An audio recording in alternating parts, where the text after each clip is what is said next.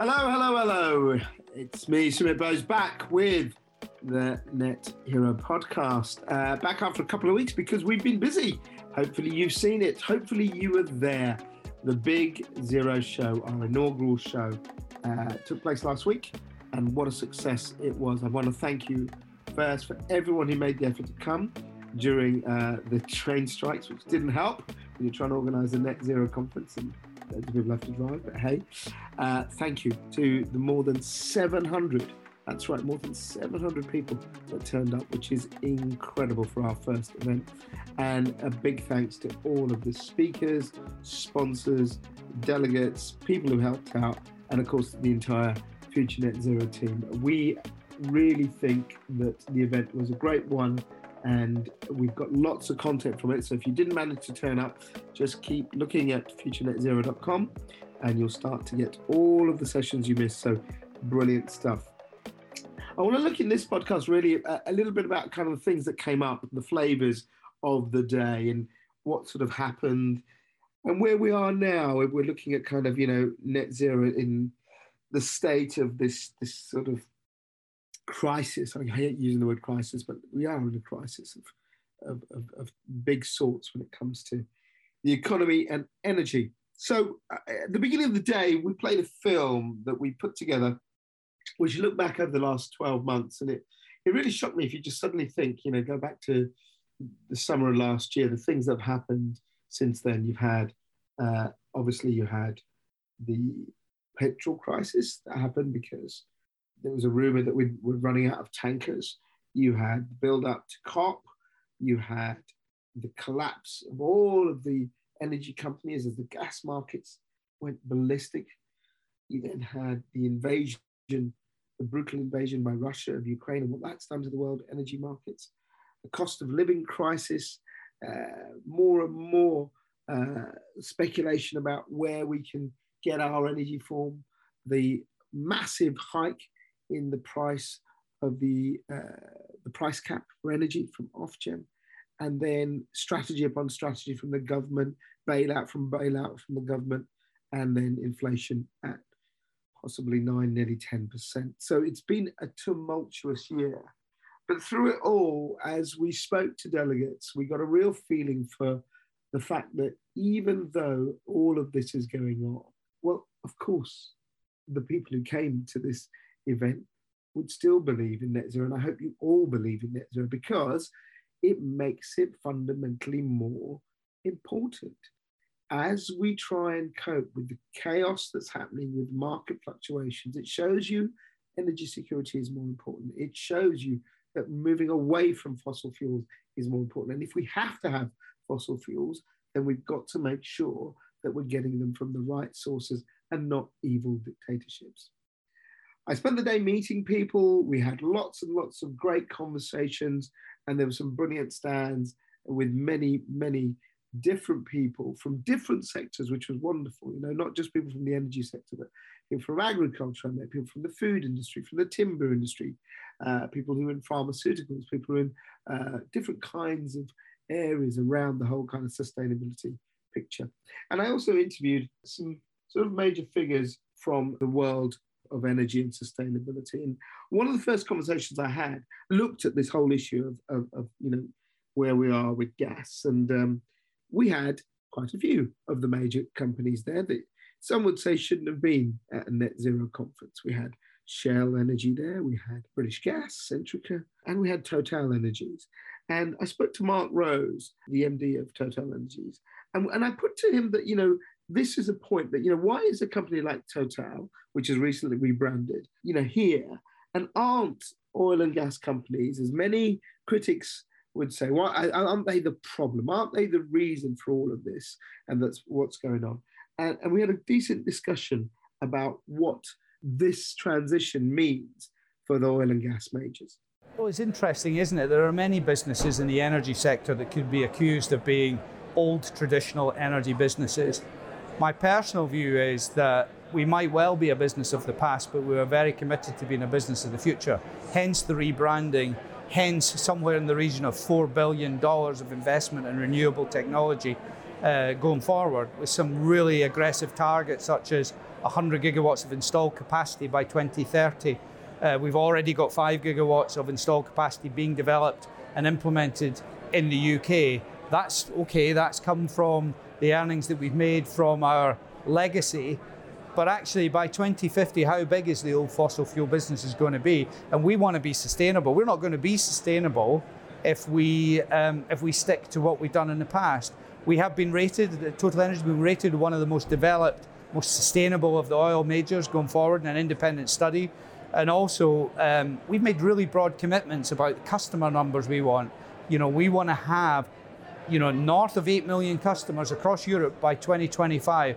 There aren't that many other suppliers making commitments about growing customer numbers. Uh, we're already sizable in the UK. We have number one to gas supply in the I&C market. We're number three in power. Uh, you know, one of the reasons for being at the event today is we've got a lot of customers, a lot of partners, a lot of public buying organisations we supply, and we want to be there to support them through tough times, but over the long term as well. Mark Rose there from Total Energies. No one can deny this is a really tough time, and a lot of conversations were had about kind of what does this mean? Because with many of the businesses there, you know, we had 700 people there, and we had so many different sectors uh, represented there. And there was one common theme, which is it's tough. It's really tough. Uh, you know, tough beyond tough in terms of how people are trying to keep their businesses afloat, the effect of the cost of living crisis on all prices. You know, you see it in the shops, you can see it in everything that's going on in terms of the cost of raw materials. And, you know, we had 82 different sectors uh, attending right? So 82 different kind of sectors, everything from define, uh, you know, design and defense and childcare to energy storage, food and drink, and that unifying thing of how people are going to have to cope right now. And it led to a, a conversation which basically went, is this now a really difficult time for people to stick to net zero? Or is it actually because of all of this, maybe the best time for net zero because it means that you cannot continue to use energy the way you use because you simply can't afford right? You can't continue to waste resources the way we've done because we simply can't afford it. And this I picked up with Mark Garner, uh, VP of Distributed Power at Schneider Electric. And he had a very interesting take on why this is now actually perhaps the sweet spot for going towards net zero. If you look at where we are today, and you've outlined it, I, I gave a speech at the meeting saying, you could see as this is doom and gloom, right? You've got the crisis, the war in, in Ukraine, you've got what's going on globally with power. But similar to the early 70s, where the oil crisis triggered change, I sort of outlined a vision that perhaps there can be change because you have to change. You cannot keep consuming and paying the same levels you are. How do you see the current picture for the businesses? And it's brilliant, the turnout today we've had, but it, it is tough. It's tough for everyone. Yeah, uh, and I, I, made a I made a comment at the end of my, uh, uh, my, my speech earlier that my biggest concern, my biggest hope is that uh, the economic uncertainty we see at the moment doesn't uh, derail the sustainability agenda. It's, it's a thing that we must not let happen because we have this this window of opportunity here. You know, um, we, have been told we need to reduce our uh, our carbon emissions in order to keep the temperature below 1.5 degrees centigrade. To do so, we've got to reduce emissions by 7.6% year over year to 2030.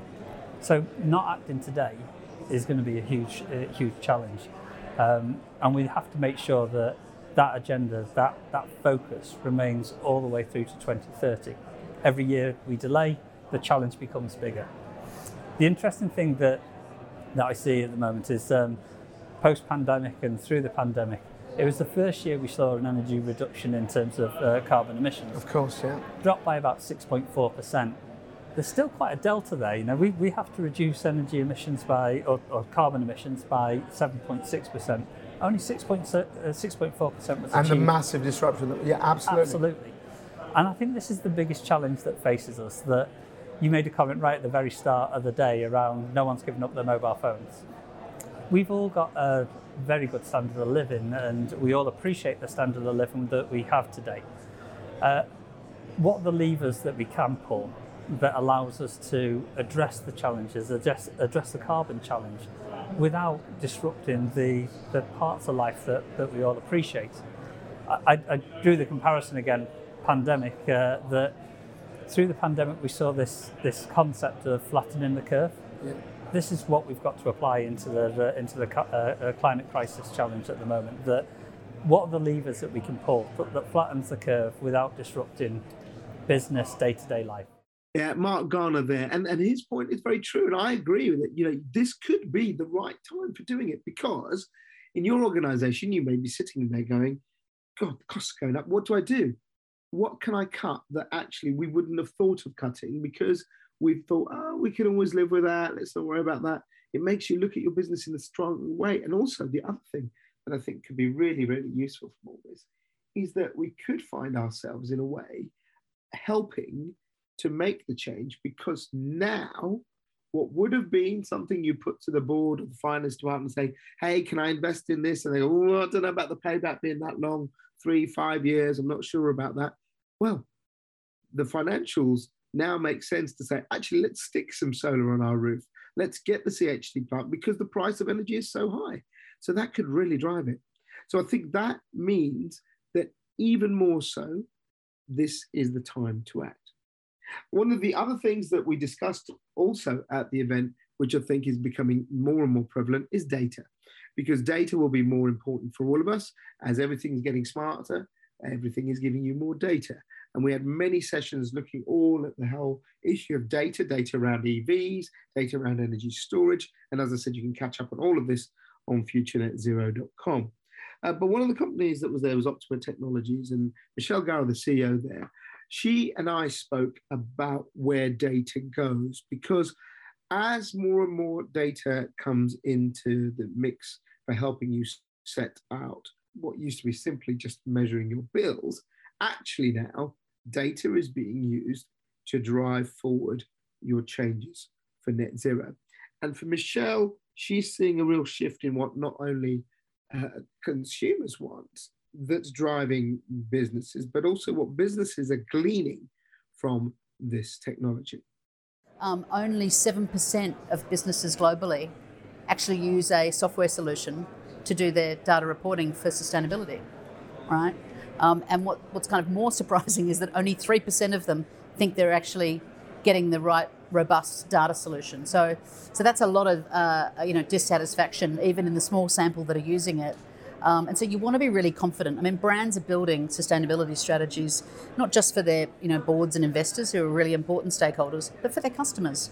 You know, very soon I'm going to want to know what you know yeah. uh, what you know what emissions were used in the making of my um, my wardrobe, and I know that because I've got two teenage daughters, and, and, they, you know, it's a, a, fundamental factor in, in their in the way they think about um, things. So, so the stakes are getting higher, um, and our automation and accuracy is pretty unique. So, the um, that extraction I talked about was a 98% accuracy, um, and there's about five or six other competitors globally, and, and they most of those operate at about 75% accuracy, and just about all of them are manual um, or some form of um, you know, manual and uh, automated solution. So that, that's our unique sort of position. Michelle Garrow there, and talking about data. Now, obviously, the climate right now, and I mean the climate uh, in terms of uh, kind of financials, economics, isn't great, but people are getting on with it.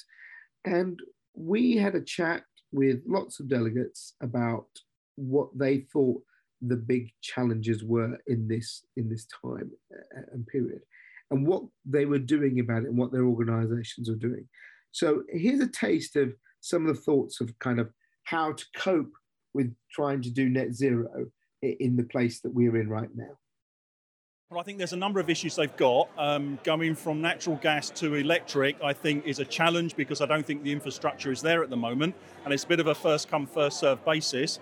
But also, I think the issue is around the current cost of electricity is significantly more than gas.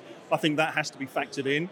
Um, and I think in general, it's the scope three emissions, the supply chains that need to be considered and thought about um, and understanding those emissions and what their organisations are going to do about that to make it better. I think it has to be a collaborative approach um, with all organisations working with everybody else to achieve those goals? I think it's incredibly challenging. Um, I'm doing a lot of work with customers on scope three emissions and supply chain. Um, and a lot of it is trying to embed it in the culture and making sure that it comes from the top of an organisation and filters all the way through. There's a lot to do, and uh, the industry does need to work together and collaborate and share lots of insights to hit net zero.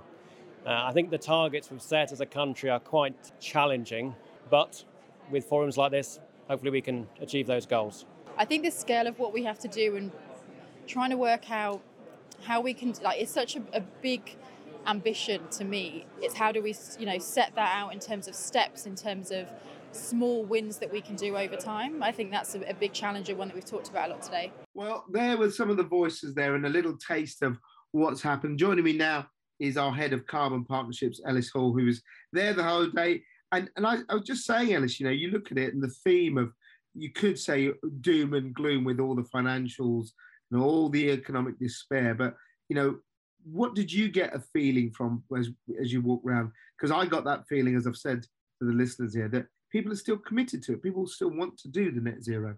Yeah, absolutely. I mean, I absolutely love the event. Obviously, it's the first event that I've been to with you guys where yeah. I wasn't just a delegate. I was where, where you weren't just drinking, Ellis. Yeah, yeah that's that's it. Yeah, not just not just that, but actually this time working.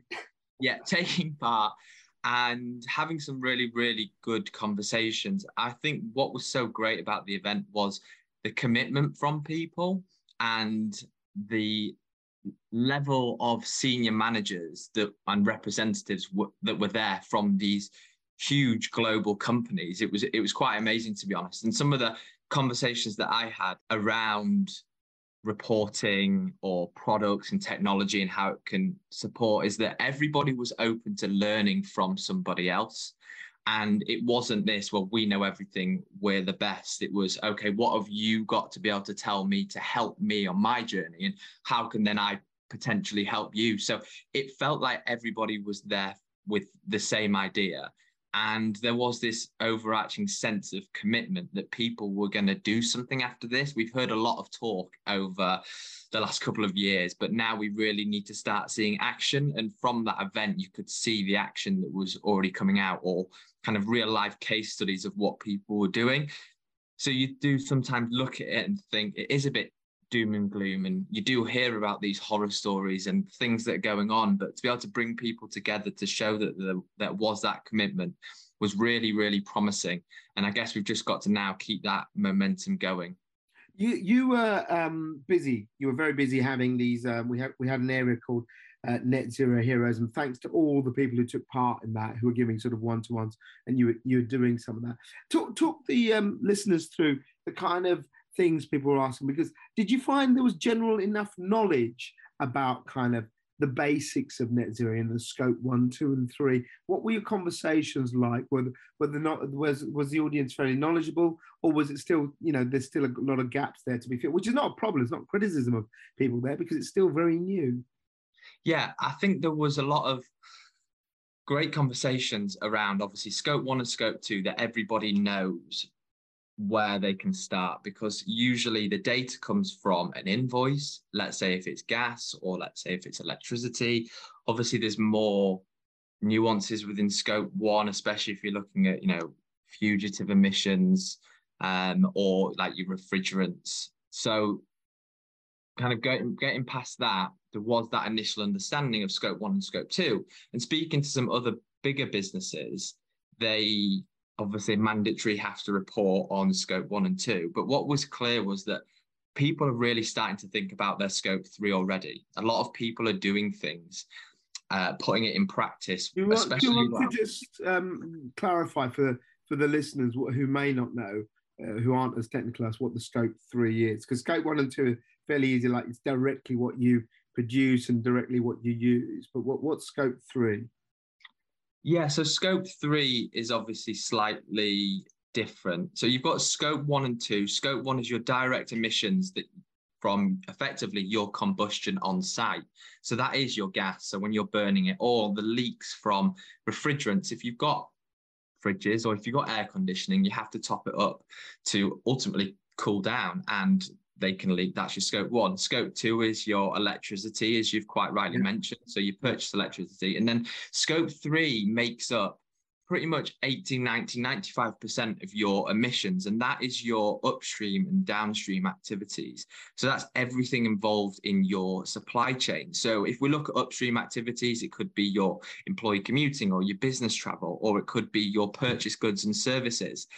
And your purchase goods and services can go all the way back to the extraction from, let's say, if it is a computer, it might be the extraction of the cobalt or the lithium to kind of make up some of the components within a computer, which is obviously really challenging. And then downstream, it can be your assets, your franchises, your investments, or your transportation and distribution. So it's the real end to end from when your product begins to when it effectively gets disposed of at waste.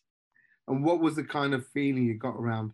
Because that's a hell of a challenge. What what people what were people talking to you about?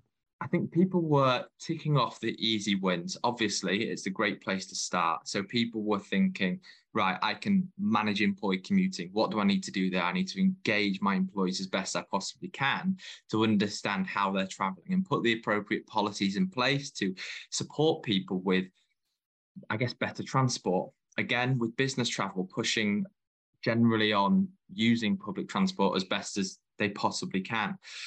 Then it got a little bit more challenging when people were thinking about what is the kind of the life cycle of the products that I'm using. So how do I actually calculate when I buy 10 new laptops for the com- company how do i how do i calculate my share or if i make up one product um, to go into another product. So let's say I'm upstream and I'm selling a product downstream and it forms part of a larger product, then how do I calculate my emissions associated with the end product? And we were having some really great conversations about what people can be doing. And I guess they were just wanting to find out what is the best approach? Where should I be making a start? And pointing people in the right direction. But what was really great was that a lot of people were already doing this.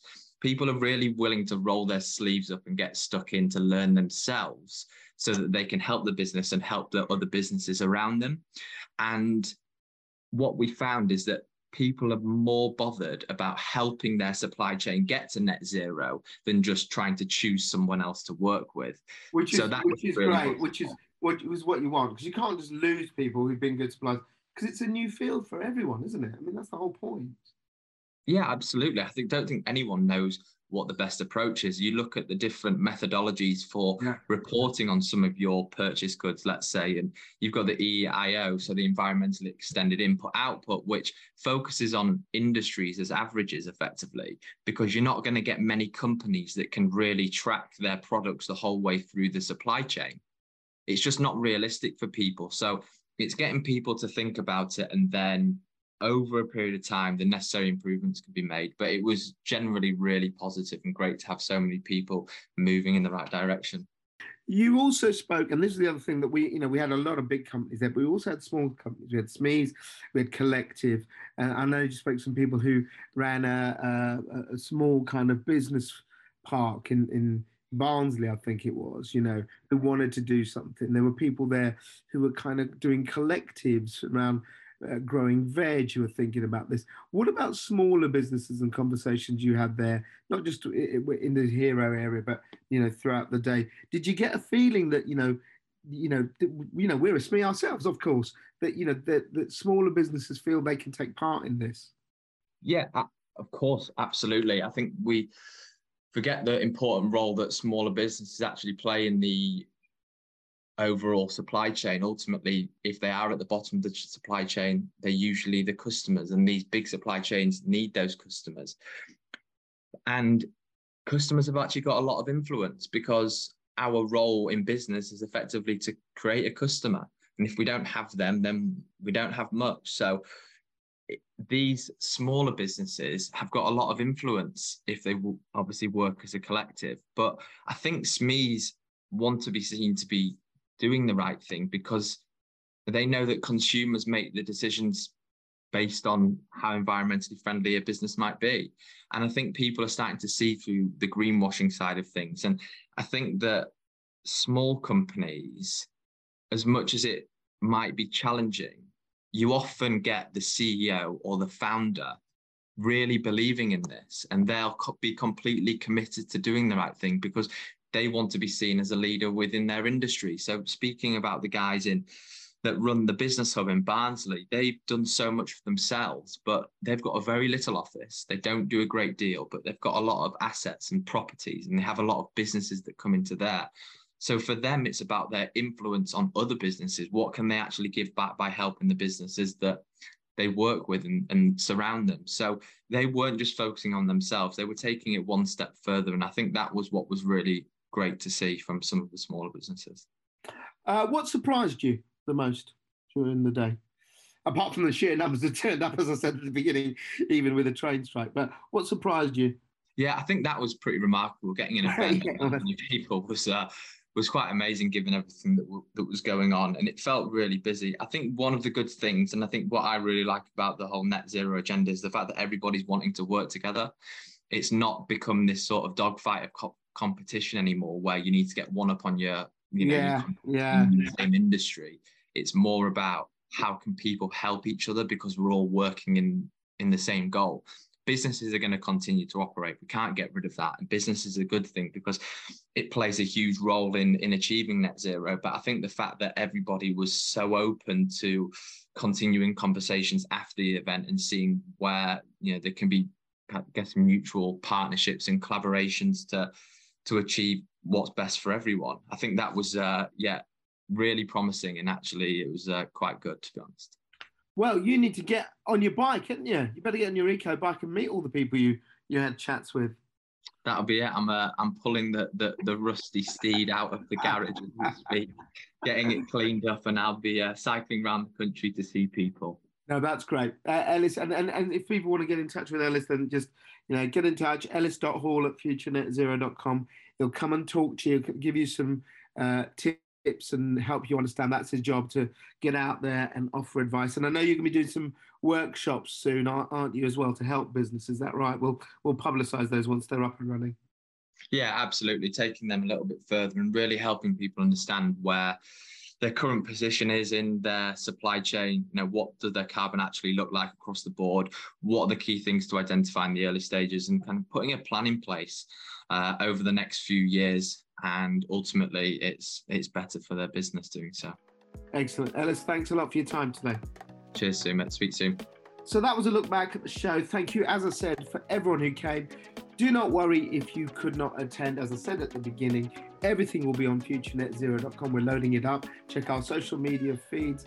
I'd like to thank the entire team for putting on an amazing show and really working uh, their socks off to pull it together.